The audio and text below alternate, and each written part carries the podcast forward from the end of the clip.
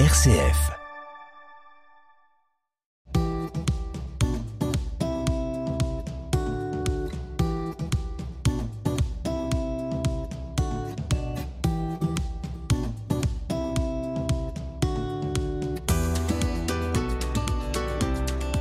Comme une conversion, c'est l'histoire d'hommes et de femmes qui, un jour, ont basculé.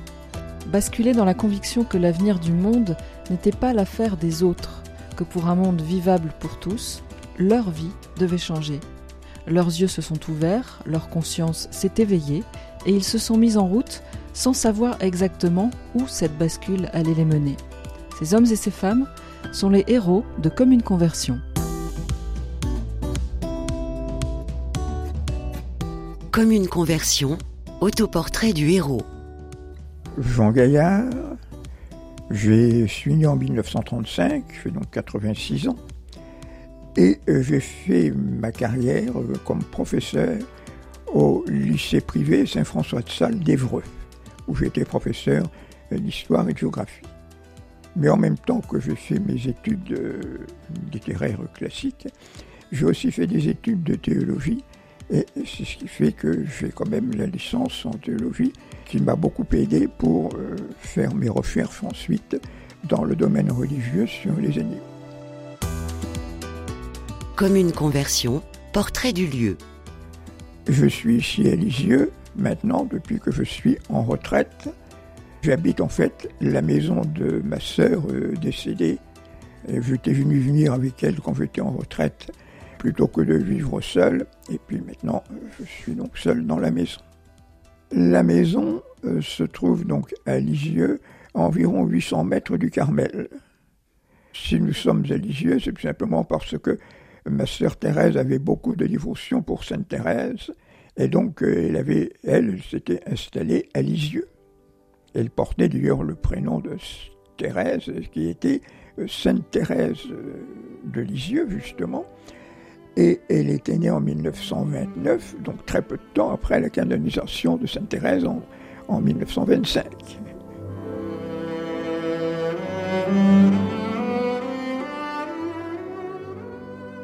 Comme une conversion, des mots pour le dire. Deux tout petits textes de l'Évangile qui pour moi ont beaucoup euh, d'importance pour toute la réflexion que j'ai menée ensuite sur la création et les animaux. Le premier est tiré de l'évangile de Saint Marc, c'est l'apparition du Christ aux apôtres après la résurrection. Enfin, il se manifesta aux onze eux-mêmes pendant qu'ils étaient à table. Il leur reprocha leur incrédulité et leur obstination à ne pas ajouter foi à ceux qui l'avaient vu ressusciter. Et il leur dit, Allez par le monde entier, proclamer la bonne nouvelle à toute la création. Allez par le monde entier, proclamer la bonne nouvelle à toute la création. Voilà la phrase qui est extrêmement importante pour moi. Le deuxième petit texte, c'est tiré de l'évangile de Saint Jean, c'est quelques jours avant la Passion, où euh, le Christ est en discussion donc euh, avec les pharisiens et il leur dit c'est maintenant le jugement de ce monde, maintenant le prince de ce monde va être jeté bas. Et moi, élevé de terre, j'attirerai tout à moi. Alors là, il faut que je donne une précision. Euh, d'abord, euh, la phrase importante pour moi, c'est élevé de terre, j'attirerai donc tout à moi. Je vous donne une précision. Peut-être si vous regardez vos Bibles, vous n'aurez pas ce texte-là. Vous aurez J'attirerai tous les hommes à moi. Cela tient au fait que, ce qui est assez rare dans les évangiles, mais il y a une certaine hésitation dans la tradition manuscrite, et certains manuscrits ont le masculin, j'attirerai tous, alors là il s'agit évidemment des hommes, mais d'autres manuscrits, et parmi les plus anciens, ont le neutre, j'attirerai tout à moi. Et euh, Saint Jérôme, quand il a traduit donc euh, la Bible de l'hébreu, du grec plus exactement, parce c'est le nouvel évangile du grec en latin, a bien choisi le neutre, j'attirerai tout à moi. Alors c'est important car dans ce cas, si on met tout le neutre, il s'agit de toute la création. J'attirerai tout à moi. Alors d'emblée, vous nous parlez des animaux en lien avec la question du salut, en fait, en choisissant ces textes. Tout à fait. Car pour moi, je ne conçois pas, absolument pas, voyez-vous, que l'on puisse euh, imaginer que les animaux n'ont pas une participation au salut, même si nous ne savons pas exactement euh, de quelle façon, mais on ne peut pas imaginer que euh, Dieu ait créé des milliards et des milliards d'êtres qui, pendant toute leur vie sur cette terre, vont avoir surtout euh, la souffrance, et puis cela euh, sera considéré comme devant servir uniquement au bien d'autres êtres, les hommes, pour leur permettre, eux, d'arriver au salut. C'est la conception la plus répandue euh, dans l'Église, mais heureusement, je ne suis pas le seul à penser autrement, et il y a tout un mouvement incontestablement qui se développe pour admettre que, oui, d'une manière ou d'une autre, les euh, animaux ont aussi une participation au salut.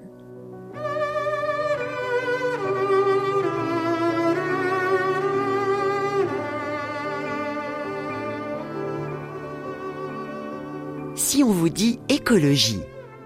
L'écologie, je suis évidemment écologiste, mais je suis aussi protecteur et défenseur des animaux. Et c'est pas tout à fait la même chose. Car euh, trop souvent, et malheureusement c'est ce qu'on constate actuellement dans l'Église, il y a encore là toute une ouverture à faire, les écologistes se préoccupent d'écologie essentiellement en fonction des hommes. Il ne faut pas détruire l'environnement de l'homme. Les écologistes sont globalement assez ouverts à la protection animale, mais à une protection animale globale. Il voit la protection d'espèces, il ne voit pas du tout la protection d'individus, des animaux euh, concrets, individuels, qui forment les espèces. Et là, c'est une différence très sensible. Et nous avons du mal, mais on y travaille, à ouvrir justement les écologistes.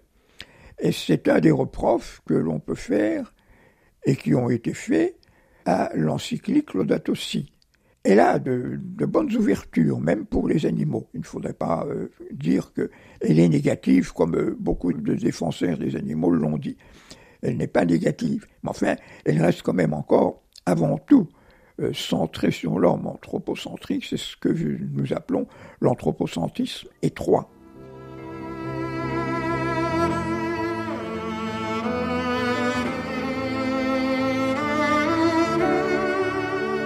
Si on vous dit conversion ah ben, le mot peut avoir de très nombreux sens. Conversion, ça peut être la découverte du Christ.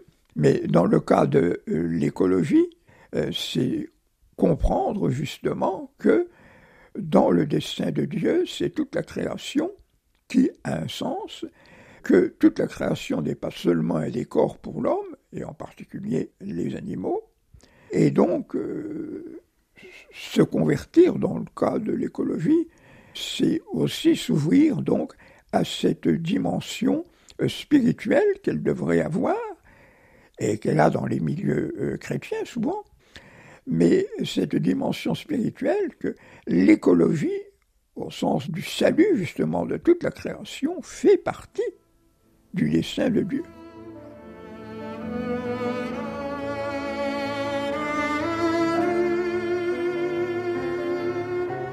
Une figure inspirante? Bah, La figure inspirante, c'est évidemment pour nous Saint François d'Assise. Vous voyez d'ailleurs que à mon oratoire, il a sa statue à côté donc de celle de l'ange, et une statue bien sûr où il est représenté avec des animaux, les oiseaux qui volent autour de sa tête, euh, le loup de Gubbio qu'il est en train de, caresser. Mais ce n'est pas le seul, si vous voulez, on pourrait en, citer euh, beaucoup d'autres même à notre époque. Hein, ça ne manque pas de belles figures à caractère religieux, de très nombreux saints qui ont euh, vraiment euh, été sensibles aux animaux.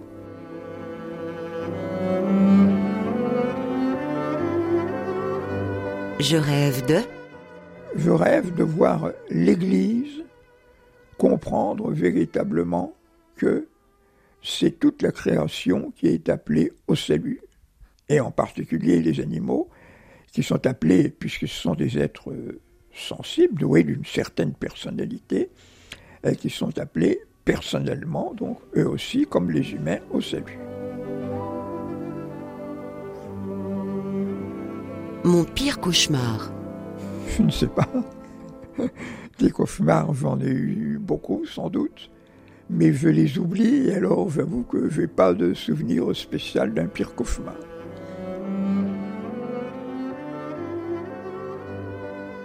Quand je serai vieux? Quand vous serez vieux, eh bien, je le suis.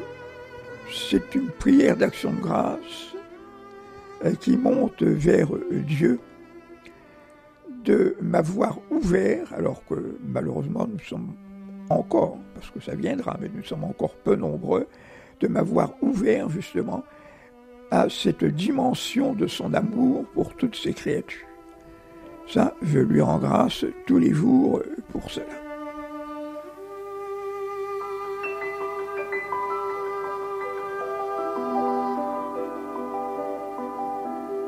Comme une conversion le récit d'un engagement pour la création. L'engagement de Jean Gaillard pour les animaux. Né en 1935, ce catholique convaincu a aimé les animaux dès l'enfance, au moment de la guerre. C'est venu, je crois, comme pour la plupart des défenseurs des animaux, en voyant les misères des animaux, les souffrances incroyables qu'on leur inflige de manière extrêmement différente, et souvent dans la plus complète euh, indifférence, enfin, même sans avoir le sentiment de faire mal. Un souvenir très ancien, voyez-vous, pendant la guerre, au moment de l'invasion en 1940, j'avais donc seulement euh, quatre 4 ans encore, 4 ans et demi, et euh, nous nous sommes réfugiés un certain temps en province. Et je me souviens que nous étions dans une famille de paysans, et qu'un jour nous étions allés donc dans la cuisine de la famille et il y avait un malheureux lapin pendu par les pattes dont on avait arraché un œil et dont le sang euh, s'écoulait très lentement dans la casserole. On le laissait mourir très lentement de cette façon. Ça m'a frappé sur le moment, j'étais trop jeune, ça ne m'a pas, on ne peut pas dire troublé, ça m'a frappé, mais enfin vous voyez, c'est un des événements qui me reste gravé bien des années après euh, dans ma mémoire. Et je me souviens, alors malheureusement j'ai oublié son nom, qu'un des écrivains, dans un de ses livres, a dit la même chose à propos d'un lapin, justement, qu'il voyait euh, de la même manière euh, qu'on laissait agoniser donc pendant des heures, pendu par les pattes. Donc expérience euh, douloureuse, ça là, même si vous étiez tout petit. Est-ce que vous avez aussi des souvenirs d'expériences, de, liens, de relations avec des animaux dans, votre enfance, dans votre adolescence? Nous n'avions pas d'animaux au début. Après, nous avons eu des chats. Nous en avons même eu beaucoup parce que c'était toujours des chats euh, recueillis, donc euh, que l'on sauvait. Et j'ai de très bonnes expériences donc avec eux, oui, bien sûr, essentiellement avec les chats. Et quelquefois, quand on allait à la campagne avec d'autres animaux, mais euh, assez rarement, on les voyait assez rarement. Mais ce qui est assez étonnant, c'est que vous décrivez donc cette, euh, ce souci des animaux comme quelque chose qui vous est venu naturellement, et en même temps, toute votre vie, vous avez essayé de, partager ce souci parce qu'il il était assez peu partagé finalement. Donc c'est pas si naturel que vous semblez le dire en fait. Pourquoi vous et pas les autres? Je sais pas, c'est la grâce de Dieu. Et puis, euh, quand même, heureusement, euh, ce sentiment, il s'est bien développé depuis, et pas seulement chez les chrétiens, il s'est même largement développé dans les milieux euh, non religieux, qui ont reproché, qui reprochent encore vivement l'Église, justement, son silence, car l'Église se désintéresse ouvertement. Enfin, mis à part quelques déclarations en faveur des animaux, on se désintéresse totalement de la manière dont les humains traitent les animaux. Et justement, vous auriez pu après tout vous intéresser aux animaux d'un côté et les défendre, et puis d'autre part vivre votre foi. Mais on sent que chez vous, le lien entre les deux, il est évident. Ah, moi, il est évident.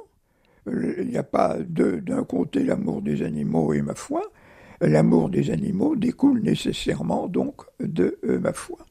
Et là aussi, c'est quelque chose qui est de l'ordre de l'expérience, ou c'est euh, bah, en, grandissant, en, faisant de la théologie, en travaillant, que cette conviction-là est venue?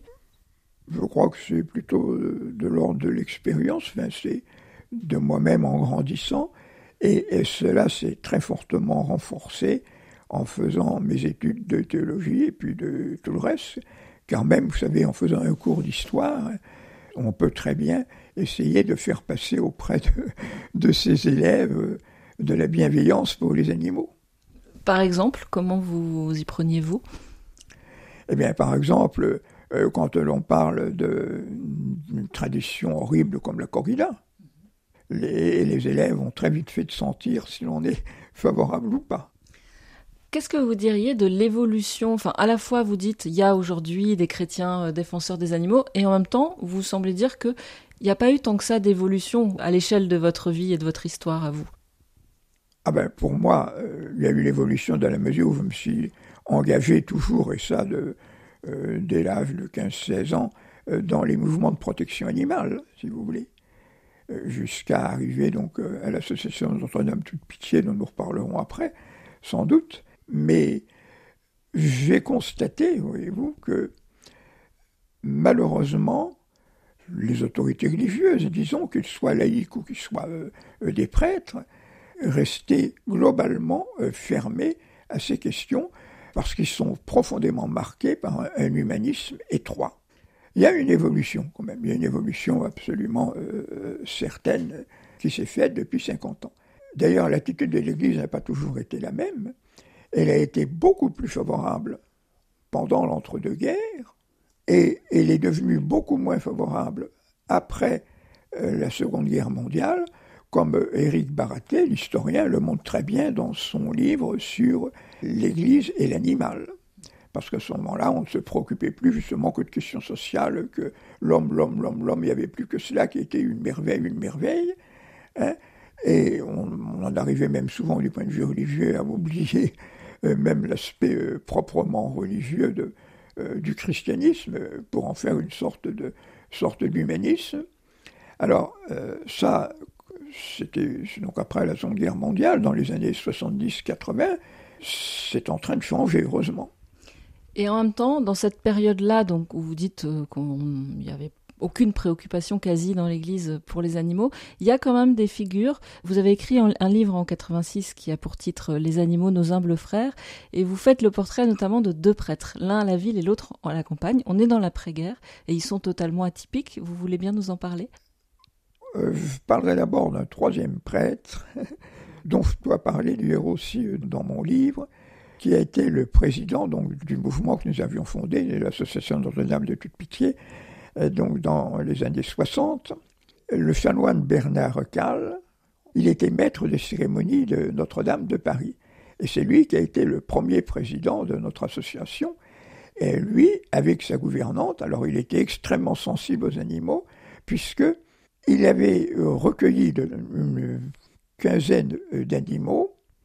Comme il était chanoine à Notre-Dame de Paris, on avait accepté, donc il transforme un petit coin euh, du jardin des chanoines à côté de Notre-Dame de Paris, euh, justement une espèce de petit refuge, et avec sa gouvernante, il s'en occupait. Donc vous voyez, il y a, toujours eu euh, des exceptions. Malheureusement, il était plus âgé que moi, il est décédé en 86, je crois, et on a été obligé à ce moment-là de, retirer donc le, le, petit refuge qui est à côté de Notre-Dame de Paris, ce fait que ce petit refuge n'existe plus, mais dans les années 80, donc au début des années 80, il y a eu une émission de télévision sur les animaux de Notre-Dame de Paris, justement. Alors pour les deux prêtres dont vous me parliez, l'un était curé de campagne, il était en fait un prêtre hollandais qui venait prêter main forte donc dans des régions où on manquait de prêtres en France. Alors très ouvert aux animaux, il recueillait lui aussi quelques chiens. Évidemment, dans un milieu à la campagne, il a eu beaucoup de peine à essayer de faire pénétrer l'amour des animaux, mais il essayait. Et il me disait souvent que combien pour lui les, repas qu'il faisait avec ses paroissiens étaient pénibles, parce que chez ses paroissiens, on parlait tout le temps de, de chasse et d'animaux traqués, de choses comme cela. Le deuxième, venait de, encore de beaucoup plus loin. Il venait donc de l'ancienne Yougoslavie. Il était en fait croate. Et lui, alors, il est ordonné pour le diocèse de Paris. Et il a été curé donc dans diverses paroisses en banlieue parisienne. Alors lui aussi recueillait, c'était des chats lui qu'il recueillait euh, des chats euh, errants, et c'est grâce à lui que l'on a pu facilement faire nos premières bénédictions d'animaux, parce que dans sa paroisse, euh, ce qui ne se faisait pas du tout dans les années 80, ne se faisait plus du tout, ça avait été prohibé donc justement après la Seconde Guerre mondiale, dans sa paroisse, on pouvait faire facilement tous les ans pour la fête de Saint-François une bénédiction d'animaux. Depuis, heureusement, ça s'est bien généralisé, puisque actuellement en France, il devait y avoir euh, une vingtaine de bénédictions euh, d'animaux un peu partout, et qui ne sont pas loin de là, toutes organisées par nous.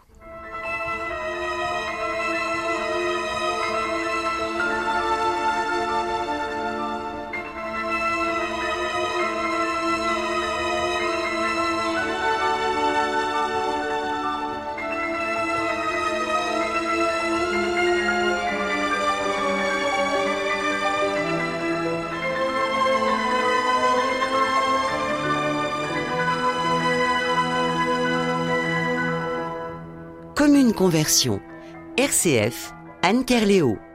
Défenseur des animaux depuis plusieurs décennies, Jean Gaillard a aujourd'hui 86 ans.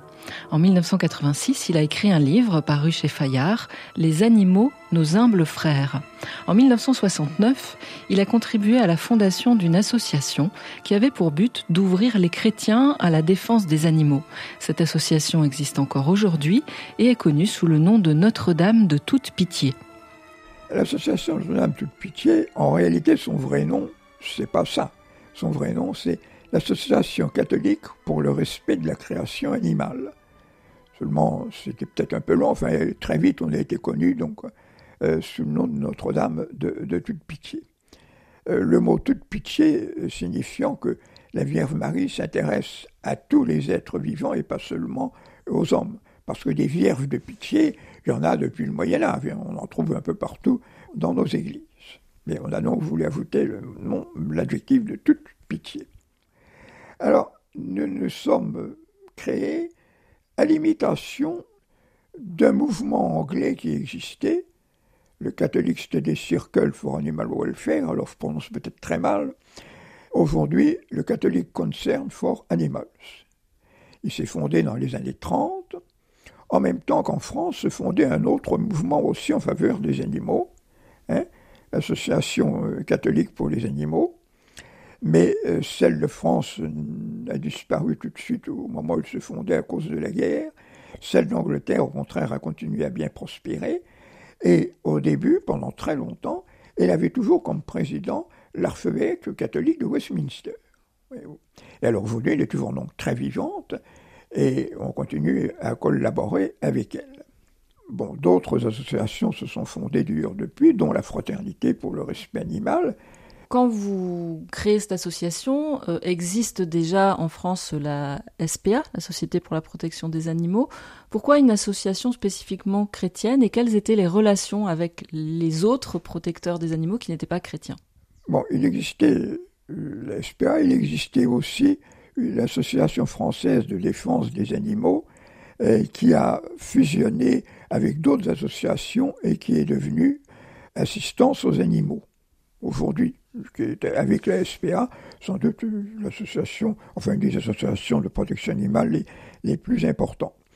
Bon, ces fondateurs étaient de grands euh, chrétiens que j'ai bien connus, mais ils étaient euh, âgés, beaucoup plus âgés que moi. Donc, ils, ont, ils, sont morts au début des années 80. Hein, mais euh, ils étaient de grands amis des animaux. Alors, nous avons toujours eu de bons rapports avec euh, les associations euh, laïques qui n'étaient pas confessionnelles.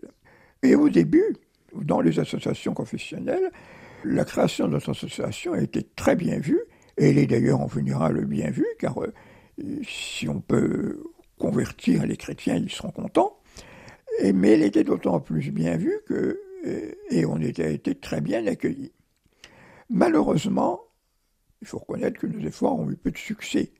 La volonté obstinée des autorités religieuses de ne pas s'ouvrir aux animaux fait que très vite, ça a aigri contre l'Église, car il y a, il faut le dire carrément, il ne faut pas le cacher, il y a qui flotte dans les mouvements de protection animale un sentiment diffus d'hostilité à l'Église, justement parce qu'on lui reproche son opposition, enfin, pas vraiment une opposition à la protection animale, mais toujours cette espèce de crainte que la protection animale se fasse en dépend des hommes. C'est ça qui domine très euh, nettement. Et incontestablement, euh, il y a euh, ce sentiment diffus. Mais autrement, nous sommes toujours bien vus, nous sommes toujours bien accueillis, si vous voulez, dans les manifestations de protection animale, surtout maintenant comme défenseurs des animaux, plus que comme euh, chrétien engagé, si vous voulez. Tandis qu'avant, notre caractère chrétien euh, suscitait davantage d'étonnement, enfin de, de, sympathie. Maintenant, ils ont fait beaucoup de défenseurs des animaux, ont tiré euh, un trait, ils sont convaincus que l'Église s'ouvrira jamais, et donc il n'y a plus rien à faire de ce côté-là. Pas tous, heureusement, mais enfin, beaucoup sont comme ça. Mais parce que le but de la création de cette association, c'était ça, c'était essayer de faire en sorte que ah ben, l'Église. Euh, ah ben c'est ça le but, oui, parce que autrement nous n'aurions pas fondé une nouvelle association de protection animale. Il y en avait déjà. Euh, ce n'était pas la peine de, diviser les défenseurs des animaux. Il y en avait qui travaillent très bien, la SPA, l'autre dont je vous parlais, et euh, puis l'œuvre d'assistance aux bêtes d'abattoir, enfin toutes sortes d'associations. Et on n'aurait pas voulu créer une association de protection animale supplémentaire, inutile, mais on avait là cet objectif précis d'ouvrir les milieux chrétiens. Je vous lis un texte, on va voir si vous le reconnaissez et puis on en parle après. Chaque année disparaissent des milliers d'espèces végétales et animales que nous ne pourrons plus connaître, que nos enfants ne pourront pas voir, perdues pour toujours. L'immense majorité disparaît pour des raisons qui tiennent à une action humaine. À cause de nous, des milliers d'espèces ne rendront plus gloire à Dieu par leur existence et ne pourront plus nous communiquer leur propre message. Nous n'en avons pas le droit. Est-ce que vous connaissez ou reconnaissez ce texte? Oui, je reconnais ce texte. Je me demande même s'il n'est pas tiré de... Non, il n'est pas tiré de l'Odate aussi. Mais enfin, si, c'est bien ça, il me semblait qu'il était tiré de l'Odate aussi. C'est le paragraphe 33 de l'Odate aussi. Quand on lit ce texte-là, on se dit, bah si, euh, l'Église a changé, la, la, la, ah, mais L'Odate aussi marque sûrement un tournant important. Mais, comme vous le disiez, encore trop dans la perspective humaniste uniquement. Mais même pour les animaux, il n'est pas négatif. Ça, les amis des animaux étaient largement déçus parce qu'il n'y a, pas, a pas beaucoup de choses sur les animaux. On aurait voulu que le pape s'engage beaucoup plus loin dans la défense des animaux. Alors, euh, ils ont été déçus, mais réellement, je tiens ça Laudato aussi pour un texte tout à fait positif et qui marquera certainement un tournant. Alors, comment expliquez-vous ce manque de euh, d'engagement des chrétiens pour la défense des animaux?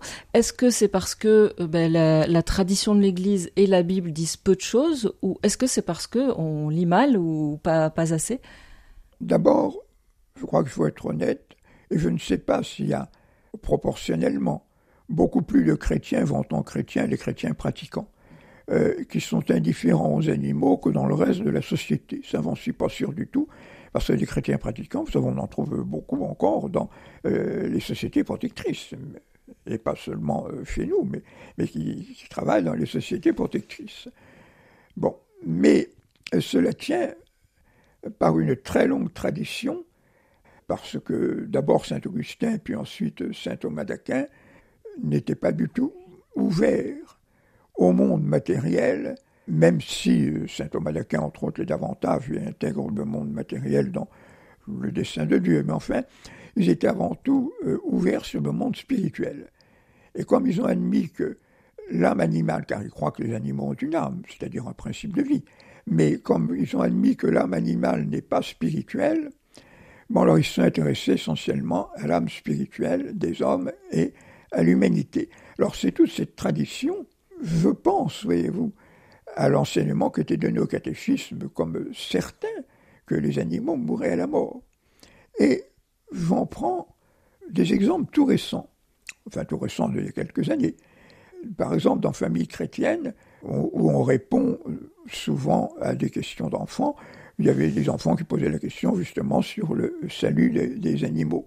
Que devient l'animal après la mort Alors, il y a quelques années, on répondait carrément ben, l'animal à la mort, tu sais, tout est fini, car seul les âmes de l'homme, qui est euh, spirituel, donc peut survivre à la mort. Bon, aujourd'hui, quand ils répondent, ce n'est plus ça. Ils disent, ben, on n'en sait rien. Et j'ai constaté avec, avec beaucoup de satisfaction que dans une revue, je ne sais pas si vous la connaissez, la petite revue Transmette, qui euh, est faite justement pour le catéchisme, pour les jeunes enfants. Eh bien, dans le tout dernier numéro qui vient de sortir, euh, qui est consacré à la mort, alors ils ne parlent pas beaucoup des animaux, mais ils évoquent un tout petit peu le problème, et leur réponse est aussi on n'en sait rien, en fait, ce que deviennent les animaux après la mort. Et vous, il y a là une évolution aussi euh, très nette qui se fait, mais qui est lente, et qui se fait d'ailleurs sans doute plus vite chez les simples fidèles que chez les responsables religieux qui sont très marqués, car on sent très fortement enfin, l'influence de toute la théologie traditionnelle euh, dans le discours officiel.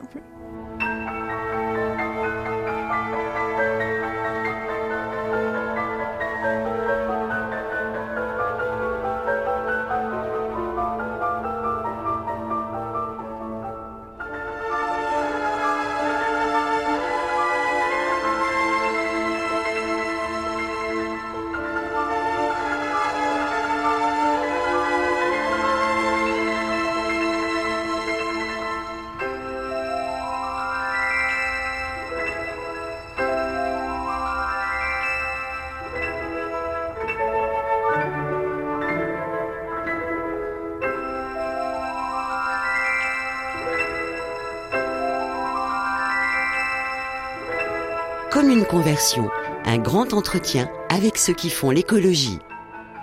Jean Gaillard a voué sa vie à la défense des animaux au nom de sa foi chrétienne. Il précise sa pensée sur la place respective des êtres humains et des animaux dans la création. J'aime pas du tout l'expression un animal comme les autres. Parce que d'abord, je trouve qu'en soi, elle n'a pas de sens, car il y a tellement de diversité d'animaux que dire comme les autres.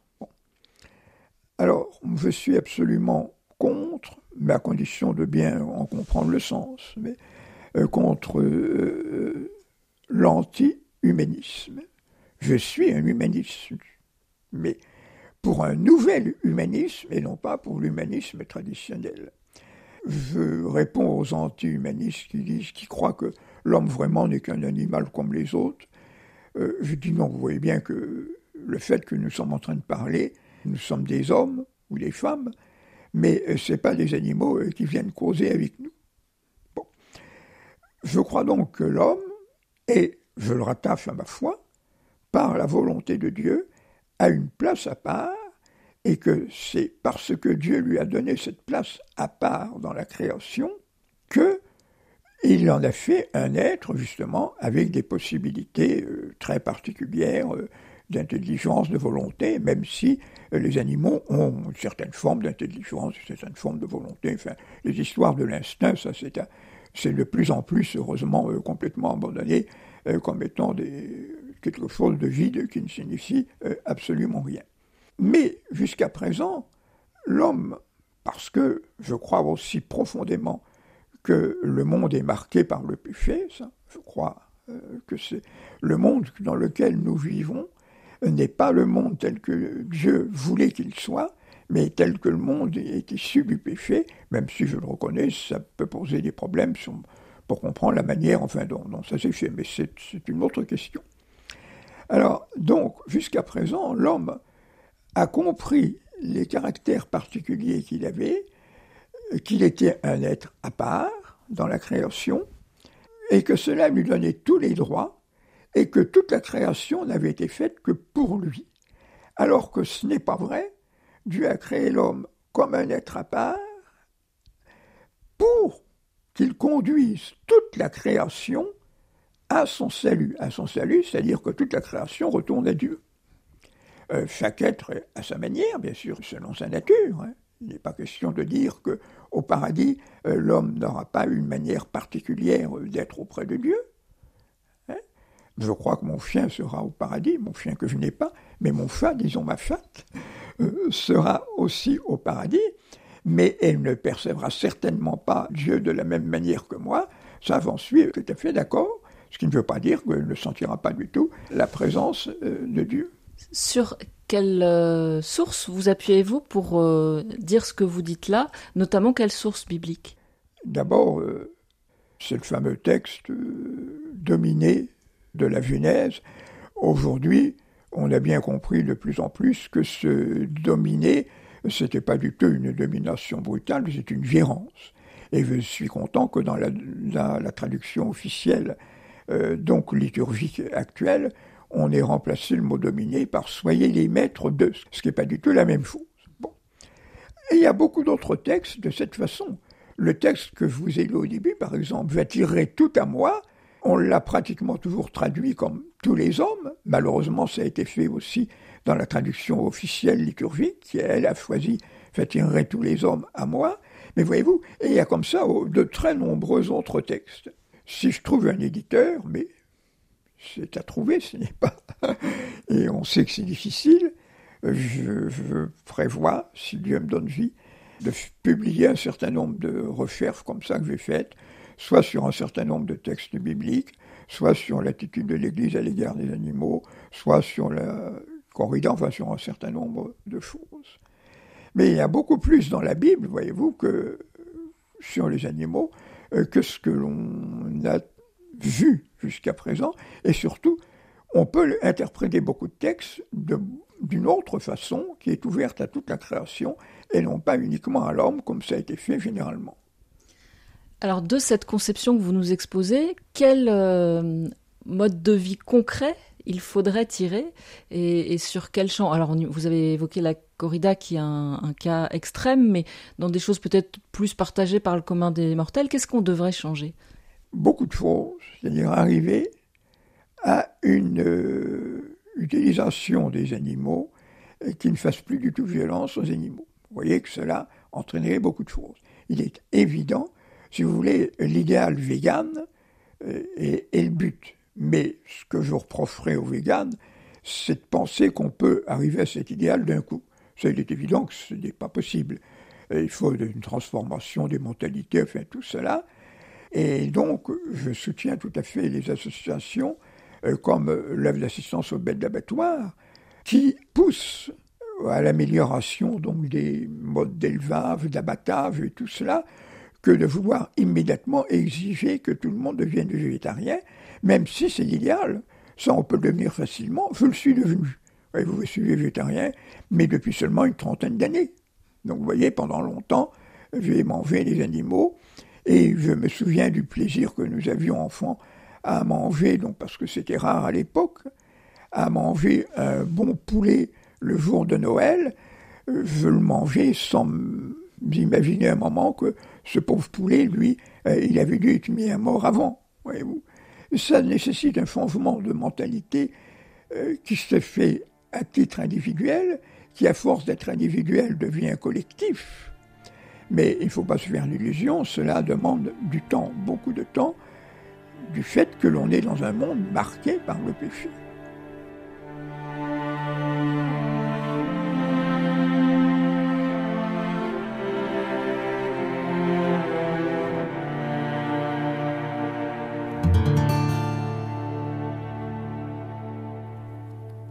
Depuis le temps que je patiente dans cette chambre noire, J'entends qu'on s'amuse et qu'on chante au bout du couloir. Quelqu'un a touché le verrou et j'ai plongé vers le grand jour. J'ai vu les fanfares, les barrières et les gens autour.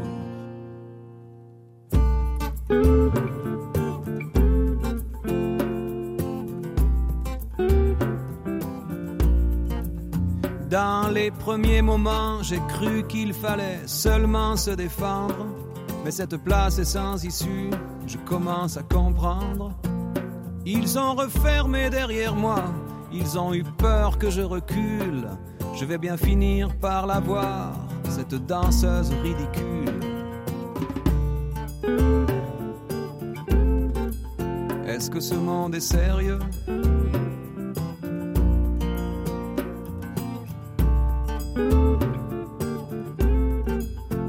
Que ce monde est sérieux Andalousie, je me souviens les prairies bordées de cactus. Je vais pas trembler devant ce pantin, ce minus. Je vais l'attraper, lui et son chapeau, les faire tourner comme un soleil. Ce soir, la femme du torero dormira sur ses deux oreilles.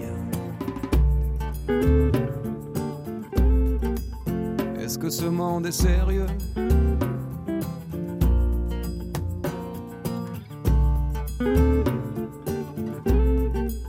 Est-ce que ce monde est sérieux?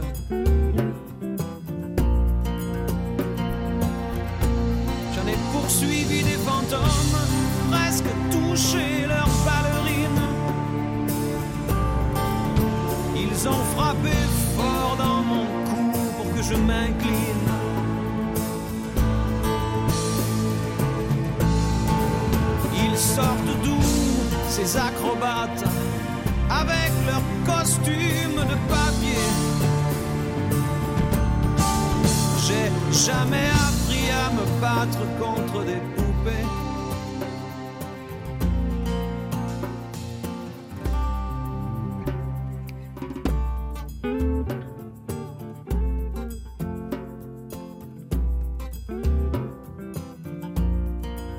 Sentir le sable sous ma tête, c'est fou comme ça peut faire du bien. J'ai prié pour que tout s'arrête Andalousie. Je me souviens. Je les entends rire comme je râle, je les vois danser comme je succombe. Je pensais pas qu'on puisse autant s'amuser autour d'une tombe.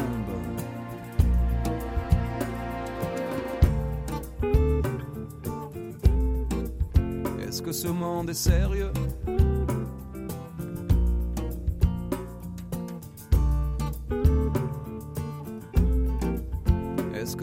Est sérieux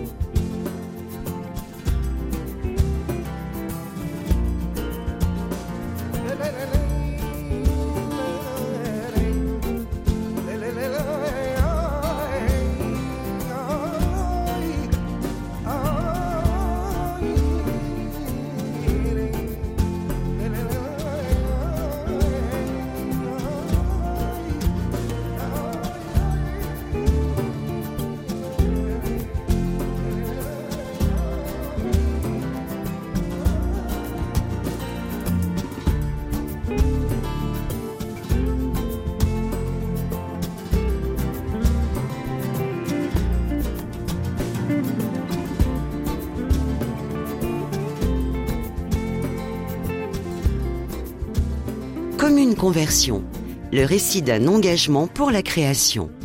L'engagement de Jean Gaillard, 86 ans, défenseur des animaux depuis sa jeunesse, fondateur de l'association Notre-Dame de toute pitié, qui vise à ouvrir les chrétiens à la défense des animaux. Il est hostile à la corrida et à la chasse à cour, deux pratiques souvent défendues par leurs adeptes au nom de la tradition. Voici ce que leur oppose Jean Gaillard. Je suis un traditionnaliste. Je vais vous faire une confidence. Il y a ici à Lisieux régulièrement, selon le motu proprio de, que le pape François vient d'annuler, malheureusement, je le regrette profondément. Enfin, euh, ce qui existait continue. Il y a euh, des messes euh, qui sont célébrées en latin à la basilique. Et il m'arrive d'y assister souvent, parce que moi, je pratique les deux rythmes, si vous voulez. Mon idéal serait que finalement ils parviennent à fusionner, parce qu'il y a des choses qu'il faut changer dans la messe ancienne, certains, mais on peut améliorer aussi beaucoup euh, euh, la messe euh, nouvelle. Donc on pourrait très bien faire des choses. Et il faut reconnaître que malheureusement, ni d'un côté ni de l'autre, on a fait beaucoup d'efforts pour arriver à cela.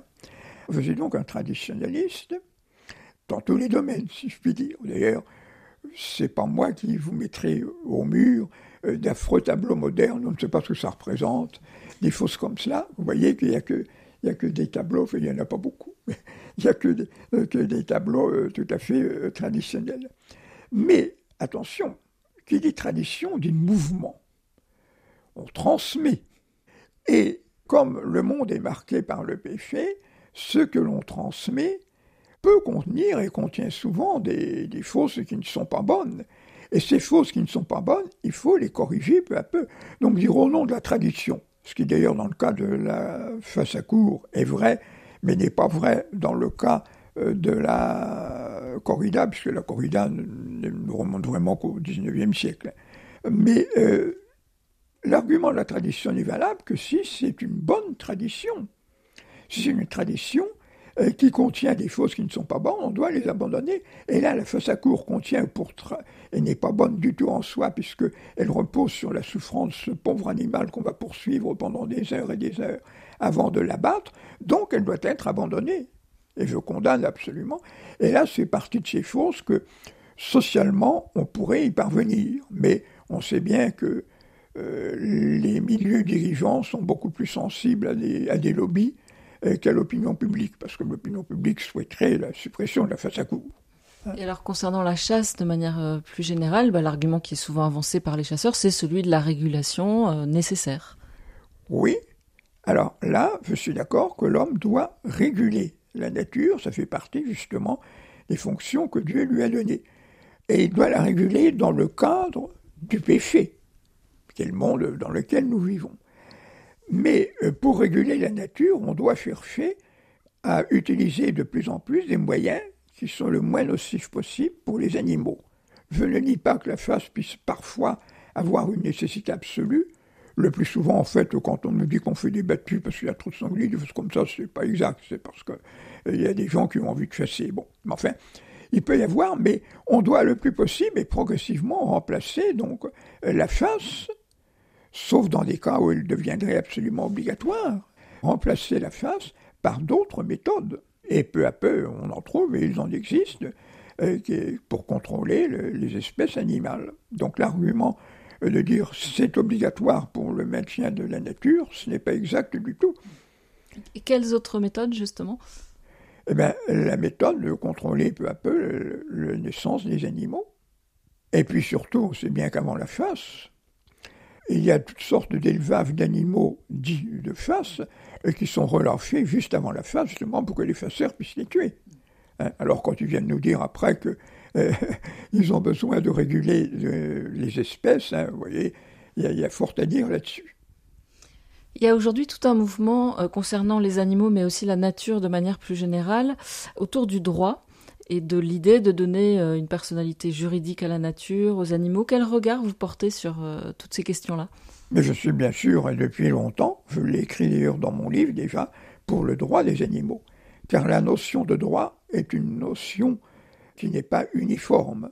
Il y a diverses formes de droit. Il est évident que le droit de l'animal n'est pas le droit de l'homme, parce qu'ils n'ont pas euh, la même nature. Et par conséquent, il faut reconnaître aux animaux des droits qui ne seraient sans doute pas les mêmes selon les diverses espèces, mais euh, le droit justement pour chaque espèce d'être euh, traité d'une manière conforme à son espèce. Et comme les besoins ne sont pas les mêmes selon les espèces, on aurait donc des droits euh, qui pourraient être différents. Mais je maintiens bien que ça n'empêche pas du tout qu'il y ait des droits particuliers pour l'homme, parce que justement, il y a une espèce différente. Dans toutes ces luttes-là que vous décrivez, est-ce que les chrétiens peuvent avoir un rôle euh, spécifique du fait de leur foi? Euh, Un rôle spécifique, je ne pense pas, mais ils devraient s'y engager donc du fait de leur foi, puisque comme vous le disiez, cet amour et ce respect des animaux et de la création générale découlent de la foi chrétienne. Alors, si on était dans un monde chrétien, euh, cela donnerait peut-être quelques caractères particuliers à la protection animale. Enfin là, je, ne sais pas très bien. En gros, il me semble que la protection animale serait la même, si vous voulez, qu'on soit euh, euh, chrétien ou pas. On y verrait quand même sans doute davantage dans l'animal, donc une image de Dieu, car à sa manière, il est aussi une image de Dieu. Alors justement, on peut évoquer Saint François d'Assise, vous l'avez fait tout à l'heure en, disant que c'était vraiment la figure euh, inspirante, même s'il y en a beaucoup d'autres. Qu'est-ce qui, dans, la manière dont Saint François d'Assise euh, est décrit, dans son lien avec les animaux, est inspirant justement et peut-être inspirant pour nous aujourd'hui? Le respect que Saint François avait pour les animaux et l'idée, voyez-vous, même qu'il pouvait accéder donc au spirituel, puisqu'il leur prêchait souvent l'évangile, aux poissons, aux oiseaux, enfin, on a un certain nombre d'exemples. Et Saint François, et vous, reste bien. Et dans les années 60, il a été choisi unanimement donc, euh, euh, par l'ensemble des sociétés protectrices, euh, et pas seulement françaises, mais du monde, comme étant le, protecteur naturel des animaux. Aujourd'hui, il y a des théologiens, en tout cas des gens qui, qui étudient la Bible, des religieux, qui euh, s'investissent dans, ce travail autour de la place des animaux euh, dans le salut. Et c'est ainsi que vous organisez donc un, colloque au, Centre Sèvres en, différents temps. Est-ce que ce type de colloque aurait été possible il y a encore, euh, je ne sais pas, une vingtaine d'années? Sans doute pas. Une vingtaine d'années, sans doute pas encore 20 ou 30 ans, plutôt, je ne pense pas. Au moment où je vous dis, on était alors en fond dans la vague humanisme étriqué. On a quand même organisé déjà il y a euh, dix ans, alors à l'Institut Saint-Cerf, orthodoxe Saint-Cerf, donc un colloque un peu semblable, mais beaucoup plus simple, il ne durait qu'une journée. Hein enfin, voyez-vous. Et puis il y a toujours eu quand même quelques théologiens qui se sont penchés sur la question, entre autres pendant l'entre-deux-guerres, justement, où ça commençait. Euh, et même dès le XIXe siècle, alors ce n'est pas vraiment un théologien, il était avocat mais un certain Alexis Godin, euh, qui a, dès le milieu du XIXe siècle, un, des fondateurs de la, SPA, enfin des mouvements de SPA au milieu du XIXe siècle, mais qui avait déjà repris toutes les idées essentielles du point de vue religieux que l'on pourrait développer en faveur des animaux. Aujourd'hui, euh, il y a un travail théologique important à faire pour euh, bah, faire émerger cette ligne-là de pensée au sein de la foi chrétienne oui, un travail théologique important qui est en cours, je crois. Là, je ne suis pas du tout euh, pessimiste. Je suis d'ailleurs euh, convaincu, comme euh, l'a dit dans son livre L'animal, l'homme et Dieu, Michel Damien. Je ne sais pas si vous connaissez ce livre, il a déjà une trentaine d'années, il a paru en même temps que, que le mien, pratiquement. L'animal, l'homme et Dieu de Michel Damien, il dit On est sûr que l'on triomphera parce que dans le christianisme, c'est toujours l'amour qui finit par l'emporter. Et je suis sûr que. Alors, certainement pas de la manière peut-être exactement dont, nous le formulons actuellement, parce qu'il y aura tout un approfondissement, mais que euh, le combat que nous menons euh, sera un jour euh, tout à fait reconnu par l'Église. Y compris dans les paroisses. Aujourd'hui, par exemple, avec tout le mouvement Église verte, est-ce que ça, ça vous donne une espérance? Est-ce qu'on se soucie des animaux à Église verte? Alors, ça nous donne une espérance. Et nous demandons aux amis des animaux donc, de participer à ces mouvements Église verte, justement. Pour l'instant, malheureusement, beaucoup de groupes d'Église verte restent encore dans l'optique de l'Audate aussi, c'est-à-dire avant tout humaniste. Mais c'est quand même un début, si vous voulez, parce que ça constitue quand même un milieu plus ou moins favorable à l'ouverture aux animaux. Commune conversion, épilogue. Nous sommes en 2035 vous n'êtes sans doute plus de ce monde, alors peut-être que vous le voyez. À quoi ressemble le monde? Quelles sont les relations entre les êtres humains et le reste du vivant, et en particulier les animaux? Difficile d'imaginer. J'aurais 100 ans en ce moment-là. mais. Peut-être que vous serez là alors. Ah, je ne sais pas. Mais enfin, euh, difficile d'imaginer. Euh, je crois que d'ici 2035, ce n'est quand même pas assez loin pour qu'il y ait un changement euh, très très notable, puisque je vous disais, il faut que les mentalités changent. Est-ce que ce sera amélioré? Est-ce que ce sera pire? Parce que ce ne sera pas un mouvement euh, qui avancera toujours dans le même sens. Hein. De même que je ne suis pas de ceux qui croient à la paix perpétuelle, ça n'existe pas. Dans un monde marqué par le péché, il y aura encore des guerres, il ne faut pas se faire l'illusion. Elles seront sûrement très différentes de celles que nous avons connues, mais il y aura encore des guerres. Hein. Donc, est-ce que l'on sera en, 1935 à un moment de creux, ou on serait un, des retours en arrière, ou, ou en progrès, je ne sais pas. Mais il faudrait se situer certainement, à mon avis, malheureusement, parce que vous dites que ça va plus vite, mais ça, c'est le dessein de Dieu. Euh, se, se, situer beaucoup plus loin vers la fin du siècle. Alors si on va vers la fin du siècle et que vous nous décrivez eh le bien, monde... J'espère que là, il y aura un changement, oui, quand même, une prise de conscience dans les milieux chrétiens, et pas seulement dans les milieux chrétiens, parce que ça ne suffirait pas pour améliorer concrètement le sort des animaux que, que les chrétiens intègrent dans leur religion le respect de l'animal. Hein, il faudrait que ce soit toute la société qui change. Oui, je crois, je pense qu'il y aura des changements là, dans le bon sens. Et dans le quotidien, par exemple, ça pourrait se traduire euh, comment euh... Difficile à dire, mais enfin, par une baisse sensible peut-être de l'alimentation carnée, par exemple, euh, par la fin de, des corridas, ça certainement, euh, par euh, la fin de la chasse peut-être aussi. Enfin, il y a aussi le problème qu'il ne faut pas oublier de la recherche scientifique, qui est certainement pour les animaux le plus douloureux, le plus, le plus terrible de tout. Et puis il reste pour moi croyant, c'est toujours cette, cette incertitude, quand est-ce que le Christ reviendra? Car je suis bien convaincu que la, le monde parfait, aussi bien pour les humains que pour les animaux, ça ne pourra se faire qu'avec le retour du Christ. Alors, est-ce à la fin du siècle? Ou est-ce qu'il y a encore beaucoup de siècles avant que son retour? Je n'en sais rien. Et ce monde-là, vous l'imaginez, vous le visualisez ou pas du tout? Oh, Je ne le visualise pas vraiment, non. J'imagine simplement que ce sera un monde de bonheur pour, pour toute la création, y compris tous les, tous les astres, enfin, euh, pour tout cela, et pour les hommes, pour les animaux, et puis peut-être aussi pour toutes les, les plantes, enfin. Tout cela, ce sera un monde parfait, mais c'est difficile à imaginer. Mais c'est votre foi et votre espérance Ah oui, c'est une certitude pour moi qu'il arrivera.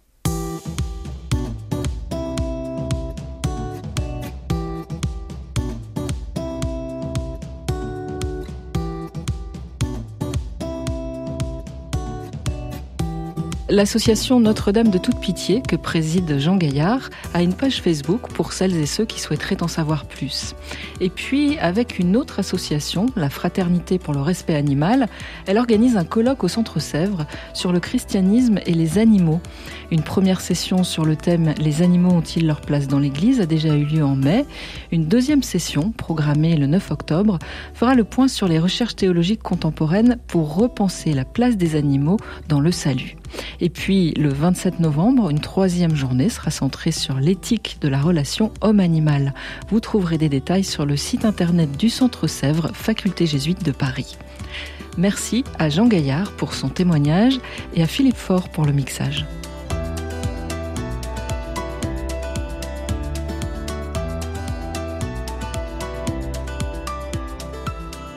Côté musique, le propos de Jean Gaillard était accompagné par le Carnaval des animaux de Camille Saint-Saëns, interprété par le Boston Pops Orchestra sous la direction d'Arthur Fiedler, et par Francis Cabrel pour la corrida, dont il est l'auteur, le compositeur et l'interprète.